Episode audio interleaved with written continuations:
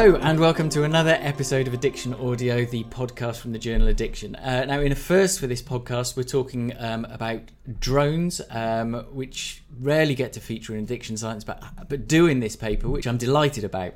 The paper we're discussing is called An Evaluation of Naloxone Transit for Opioid Overdose Using Drones, a case study using real world coroner data. I've got three people who worked on the study. I've got Dr. Caroline Copeland from the National Programme on Substance Abuse Deaths. I've got Dr. Paul Royall from the Institute of Pharmaceutical Science, King's College London, and Dr. Caroline Copeland is also from that institute and university. And there's Dr. Patrick Courtney from Drone MATLAB Limited. Uh, three distinct areas of, of, expertise that were needed for this uh, this study. So. Uh, Paul, Patrick, and Caroline, welcome to Addiction Audio. Thank you. Pleasure. Uh, nice to be here. Um, so this, uh, this was fascinating research exploring the use of drones to transport uh, naloxone uh, to help prevent overdoses. Now, until I read this paper, I hadn't even entertained the idea that this kind of thing would be a possibility. How did you first uh, stumble on this idea? What made you first think uh, that this was uh, feasible, worth studying, and even uh, a thing that might exist in in the world? Well, I think it started when I first joined the Institute of Pharmaceutical Sciences here at, at King's, and Paul, who's always had an interest in drones, uh, came to my like inaugural welcome to the department uh, talk and collared me immediately afterwards because um, he wanted some of the data that um, the the National Programme on Substance Abuse Deaths hold, which is what we used uh, in this uh, um, in, in this study eventually, uh, which was uh, deaths um, due to opioid use where there had been bystanders present. And we needed a bystander to be there because, of course, um, you need someone there to call for help and then administer uh, the naloxone if it was to arrive. Yeah, it was um, the, the the data that um, uh, Caroline presented just seemed sort of perfect for the development of a use case for sort of um, the use of drones to deliver emergency medicines. Because in order to prove a use case you need to do some modeling you need to look at the safety and you need to look also look at the benefits of applying a drone. And a drone can get to a precise location very quickly but is also affected by things like rain wind temperature and with that database we had location of need, but also time and date. So we could retrospectively have a look at the weather conditions and, th- and then do some real modeling and then simply do some races um, against the ambulance service to see where um, the drone would have benefit. And um, the, the drone does have an impact. It's not throughout the whole of the group of the cases that were presented, but there was a, a significant proportion where we believe the drone could get there within that seven minute um, required delivery time. So we'll come back to that in a moment. The uh, the, the kind of magic seven minutes uh, that you refer to throughout this paper, but but just so we can get a sense of, of, how the three of you worked together, or the four of you, along with Christine Goodair, who's the who's also also an author on this paper. But but Paul, you were saying your your background is in um, what happens to medicines when they're taken out into the elements and transported. Yeah, yeah. So I, I come from a pharmaceutics background, which is the science of taking the white powder and making it into a medicine. And if you want to introduce that to patients, you have to ensure the quality and the stability of that medicine. So I'm coming at the drone piece from being concerned about will the um, medicine get to the patient and still maintain its quality? Will it survive the trip? Um, will it be delivered within good distribution practice? Uh, and then within that is um, is there a need for the for the medicine at that particular point at that particular time? And so this work sort of matched up very nicely with that. So that's kind of where i come from kind of thing. And also um, just from a researching area that it's actually people are very curious. If you if you if you start describing you, you're you're delivering uh, medicines uh, to patients or, or uh, uh people connected to them it's it's it just gets people's uh, imagination going. Um, patrick now you come into the kind of you introduced yourself to me earlier as um, as being on the robotic side of things. Can you can you just briefly talk about where your expertise comes into this study? Yeah, my background comes from the laboratory environment where there's increasing use of robotics and there's interesting dynamic between the robotic suppliers and the and the users, the biologists and the chemists in the lab. and I've been working with Paul uh, for a few years now over trying to go beyond that. And, and, drones is a new type of robot that people are talking a lot about. You see a lot in the media. Uh, but how these could be used for medicines delivery is a relatively new area. There's some good work going on in uh, in Africa, delivering blood, for example. But emergency medicines like this in the naloxone case, is a brings in a whole new set of parameters. So we're exploring what it means for drones to be used. Are drones a credible tool to use this? What are the constraints? And also communicating within the community. The drones people don't know this area, and uh, the practitioners in this area don't know what drones are capable of. I think one of the amazing things about this paper is, is that there are these three, at least three distinct areas of expertise that have been brought together for, for what is a really compelling study. Now, Caroline, um, you uh, you work. We've we've talked about NPSAD before, but like for people who aren't familiar, perhaps this uh, can you give us a kind of brief overview of, of that data set and uh, uh and how it can be used?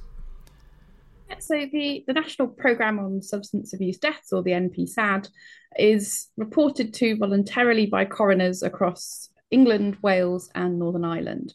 And the data that we get uh, regarding uh, drug-related deaths from these coroners, it's either um, deaths directly um, related to drug use, so concluded as a drug related death, or those um, concluded uh, such as things like suicide or uh, road traffic collision, where there might have been drug use prior to those circumstances occurring.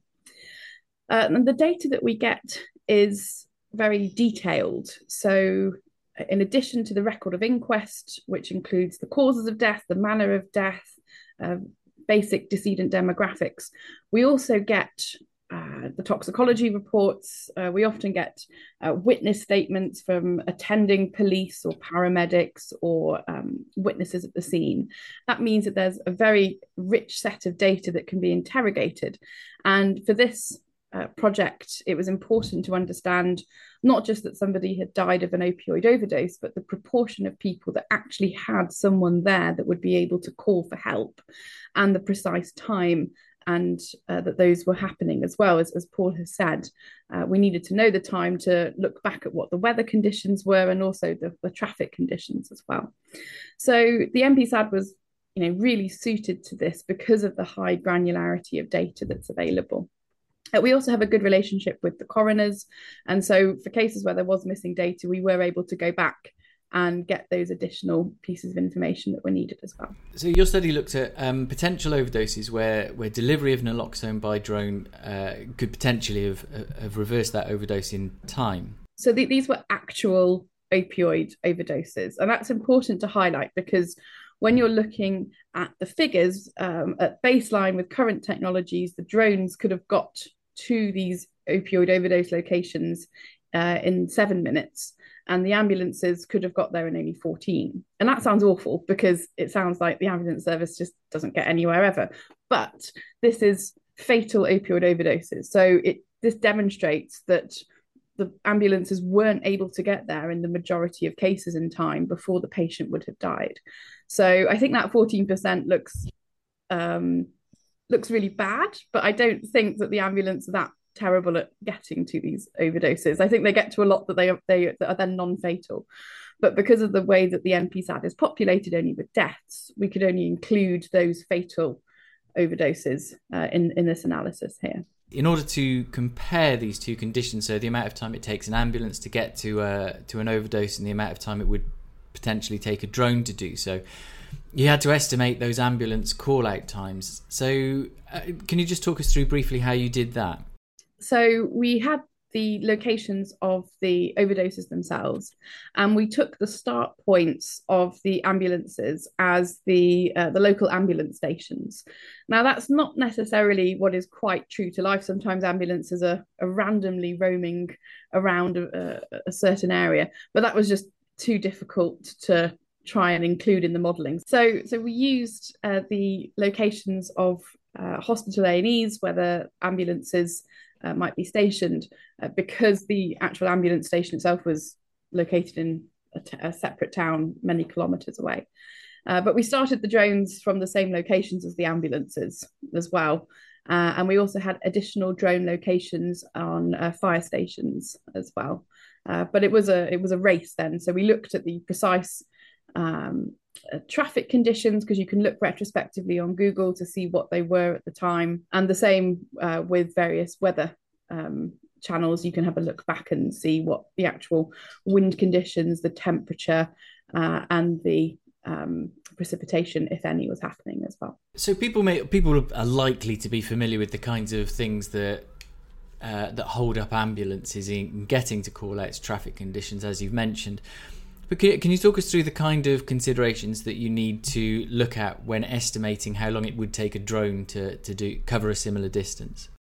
So um, uh, essentially, um, a drone should be able to travel in a straight line.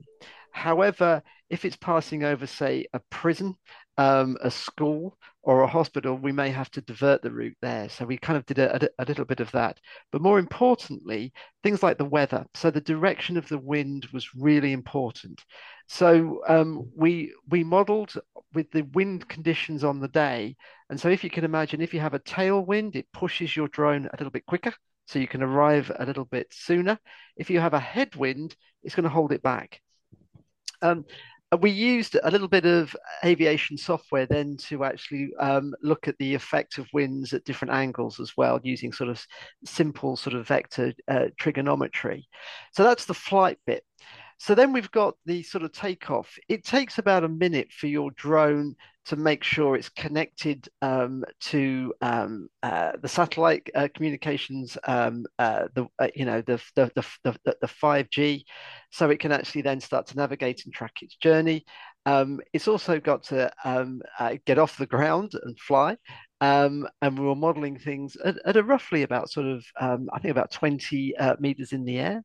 Um, and then um, it flies to the destination. And again, we've got to have a little bit of time for the um, drone to land. Um, and now the next bit about consideration is where to land. So in the modeling data that we um, did, and we and we and we use Google Maps essentially, and the and the quality of the images is is quite impressive. So um, we could then actually have a look at the area around the location. Was there a, a, a, a piece of uh, land where we could um, uh, uh, make our um, drone come down and land safely? If it was um, a, maisonette or, or um, a, sort of tower block, you know, which entrance could we land uh, closely to? Um, we had to avoid things like trees. Uh, we had to avoid um, locations where there was no convenient place to land. But the actual um, data that we did use, we managed to get the drone to land within about 10 meters of the front door um, or of the person's location that was highlighted um, in the narrative. Just for a sense of kind of how that might uh, how might that, that might look. So if if I'm at the other end uh, and a drone approaches, is, I mean, is the naloxone contained on the end of a piece of string? Is someone talking to me from the drone? Uh, like, how does the kind of end user kind of understand what's going on so that they can quickly then then use the naloxone and? Uh... That's a really good um, question. So of course, um, the cases that we're considering a bystander is present, so they're in communication um, with the emergency services with uh, via a call handler, and um, so they are being um, given instructions in what to do and how to safely interact uh, with the drone. Um, and as the drone comes in, um, we've got the ability to use because remember the drone is not autonomously flying; it's flying using um, a remote pilot. So the, um, the, the communication systems, essentially the camera on board of the drone can make a visual assessment as it's getting near its landing site in terms of making sure that the area is safe. You haven't got, you know, lots of people um, running around.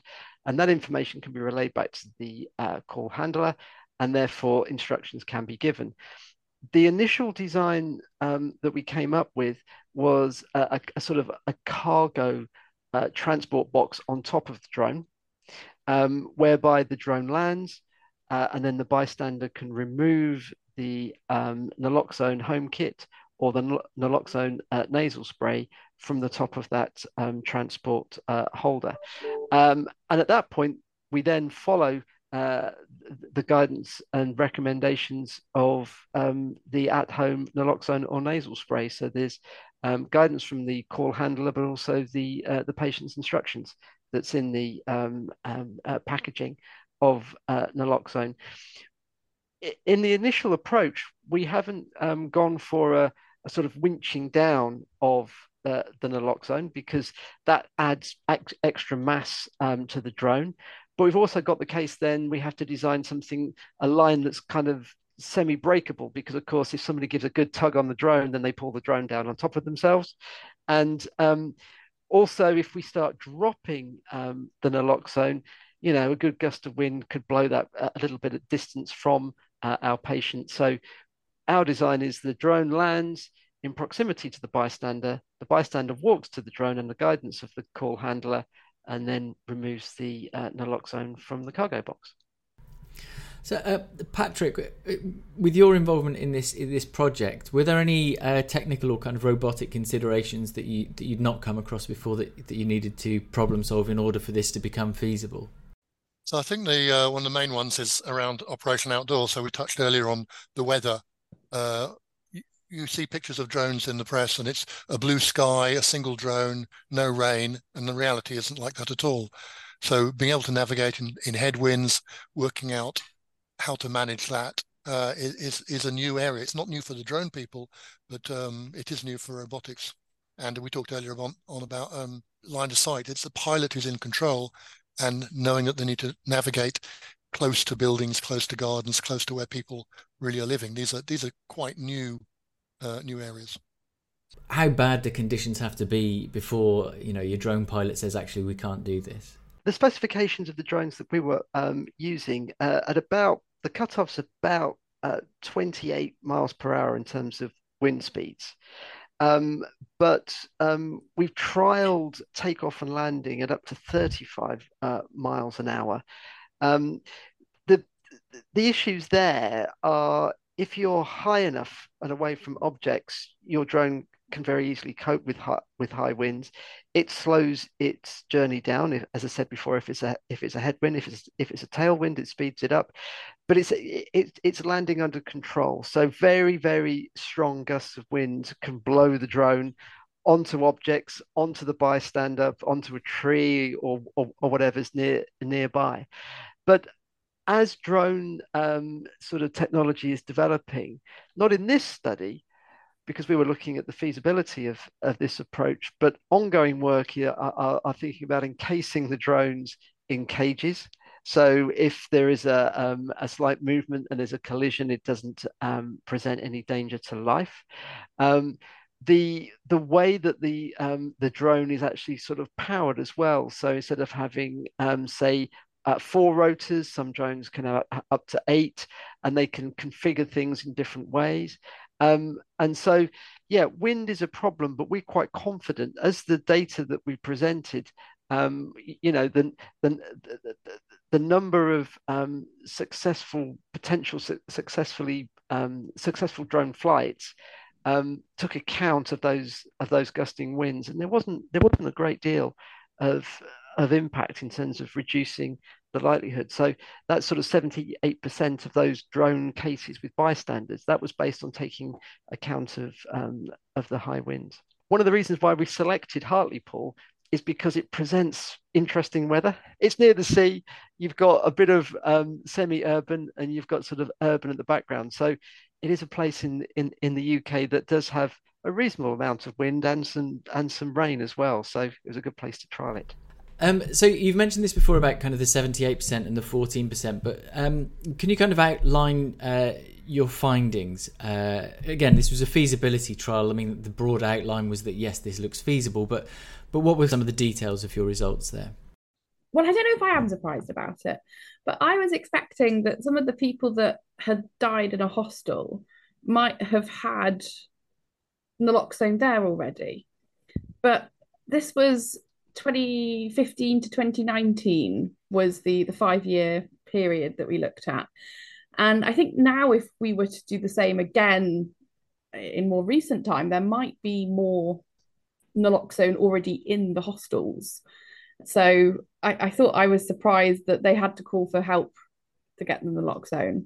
Um, and i hope that wouldn't be the case now. I think there's more take home naloxone around um, than there is now. So i was surprised about that finding Um, I was also surprised, I, I think, about the number of people that actually had a bystander indicated as present, uh, where we actually had a narrative provided. It was only 25% of cases, I think, uh, which is a lot lower than uh, other studies. I know there was one about um, opioid users in London that was published in the mid 2000s. And there it was indicated that there was, I think, 60 ish percent of people um, were using drugs in the presence of others. So I'm not quite sure what's happened there in terms of a reduction. Is it, you know, a lot of the harm reduction messaging is, you know, go slow, don't use alone. But looking at that, it looks like there are more people using alone that I was a bit surprised about. I know that's not a finding of the drones necessarily, but it was something in the study that I thought was quite interesting. So yeah, I was also surprised that I think there was one case in a mental health hospital and they didn't have naloxone on site. They had to call for an ambulance for that to be delivered. And I was really surprised at that as well. I think I think one of the points that I was really interested in that the the number of cases um, where a bystander was present, um, you know, that was about 58 in our small study in the sort of Tyne Tees and Hartlepool area. Um, but, you know, um, we had a number of about 45, or not about 45 um, cases where the drone would have arrived um, uh, within seven minutes, you know, and that was including a two minute extra. So essentially, the flight time was five minutes, and we took two minutes for landing, takeoff, and for the um, uh, bystander to get hold of the nal- naloxone. And that was incorporating the weather because this is the benefit of using uh, that um, coroner's data is we've got a better feel of the impact of the sort of real world conditions. And that was really surprising. So even though the bystander population was relatively small compared to the the, the number of cases where um, people had, had, had fatal overdoses, of that there was a, a, a, you know a significantly large proportion where where the drone could have made a, an impact, and then only 13 of those cases were prohibited by by by the weather conditions, and simply then having more drone stations close by could have alleviated that. So it's not a, you know, it's, we made estimations, you know, a reasonable number of drone stations in um, facilities that were likely to be, you know, populated, um, you know, over a 24 hour period, you know, our fire stations and our um, emergency hospitals. So it was, it was really impressive, I think. Anything that can increase the the access of naloxone to people experiencing overdose or at risk for that is has to be a good thing. Um, as ever, there's the potential for you know unwanted consequences. I mean, is is there the potential that naloxone as a substance may not be the right thing for a call out, or or is there the potential that by sending a drone you may then deprioritize ambulances? Are these things that, that you need to um, that came up at all? I, I don't think we are sending the drone and saying good luck. Uh, that there would be a, a ch- you know a chasing ambulance that would be uh, arriving as quickly as it could, uh, the drone would just be an additional aspect to the, the care that can be given that would get there more quickly. Uh, we aren't expecting the, the bystander to uh, just be given that and um, you know provide everything. Um, I suppose that another thing that could be useful with with that is that that there is a problem in this uh, country where uh, if people do overdose and there is a bystander present to call for help, uh, it's not uncommon for that person to then leave the scene before the help arrives because they don't want to be implicated in that illegal drug taking activity. And there are people that have been convicted and sent to prison uh, for staying and helping uh, a friend who, who is suffering an overdose. So maybe if this naloxone can get there before the paramedics, before any other uh, emergency services arrive, they might be encouraged to stay and at least deliver uh, the naloxone before leaving the scene. It's it's the kind of qualitative data that you need to understand kind of what then naturally happens when people receive this package of naloxone in a drone that's landed 10 meters from them. Sorry, sorry, Paul. And, and there's some really nice sort of extra sort of discussion points on that. So, in terms of this study, I think a couple of the reviewers mentioned this as well. You know, what if what if the um, drone is damaged. Well, who cares? Uh, we've got, we, you know, we've hopefully saved somebody's life, and you know, it's five hundred pounds to replace the um, the drone. This study was based on commercially off the shelf drones, so we're not we're not doing fancy, um, you know, cutting edge technology. We're basing it on drones that you can buy. At, you know, at your Apple shop, essentially, but but are being used um, throughout survey work already being used by the emergency services. So there's you know there's hundreds of thousands of successful um, hours of flight out there in terms of getting being confident with it.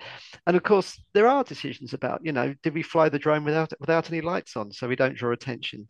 So you know the the naloxone can be delivered, and that and that feeds in perfectly to Caroline's point. Uh, and of course, you know the drone itself once it's landed will know where it's gone to. So there's some issues about that as well. Where does that data go? But of course then that could direct the ambulance for that last you know 50 meters where it could be difficult to actually find the person if they're now on their own. So yeah there's there's there's, there's some sort of unpredictable benefits i think with this kind of study. It's fascinating. Um before i wrap up is there anything that you wanted to kind of talk about that you haven't so, from my perspective, and it's tricky, is is an invitation to engage with us. So there's the paper. Please read the paper. But uh, this is an ongoing program. So as much as we're able to say, you're allowing us access to a, a new audience, a bit a broader audience. You know, we want to engage, and we'd love to tell you, you know, continue this uh, interaction as the story develops from the drone perspective. Um, it's amazing research. I mean, uh, on so many levels. Uh, partly because it's it's dealing with uh, with naloxone, which we've spoken about uh, a lot before, um, and preventing fatal overdoses, but also because it brings together those three distinct areas of expertise around overdose uh, fatalities, around uh, medicines and transporting them, and the robotics required to to do that. Um, it's a fascinating research project, uh, an amazing paper, and I'd encourage people to read it and, uh, as Patrick said, to get in touch. So, it just uh, remains for me to say thank you all for your time, uh, and I hope to see you back on the podcast in the future. Great, thanks very much, Rob. Thank you, Robert.